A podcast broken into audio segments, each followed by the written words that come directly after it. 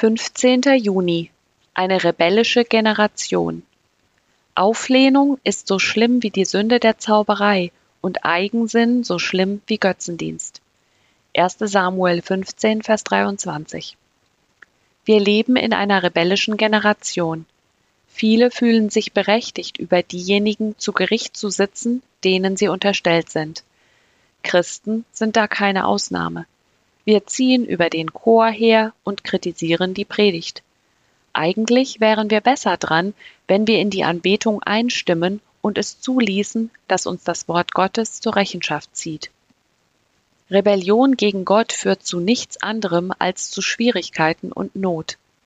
Unser befehlshabender General Jesus sagt, Reiht euch ein und folgt mir nach.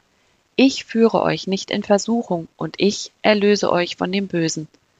Aber wir erwidern manchmal, nein, heute will ich dir nicht folgen.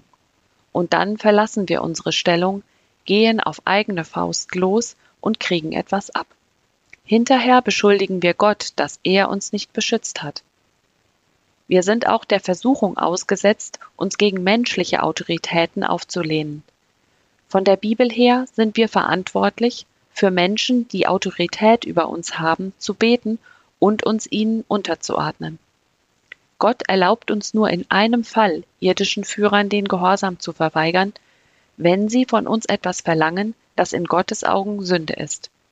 Studieren Sie die folgenden Schriftstellen, um unsere Verantwortung gegenüber den Autoritäten noch besser zu verstehen.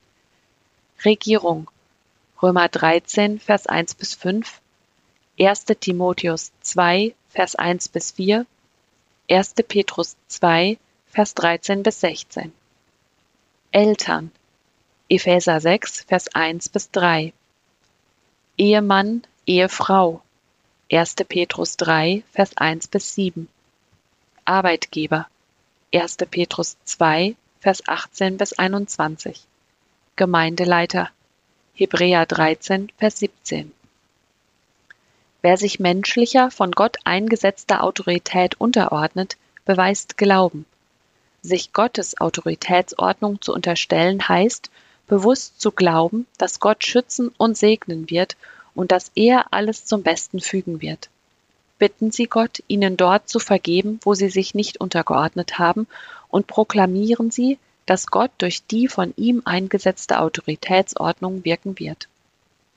Gebet Herr, vergib mir, wo ich in meinen Lebensbereichen dazu neige, mich gegen Autoritäten aufzulehnen. Hilf mir, meinen Glauben an dich durch meine Unterordnung zu beweisen.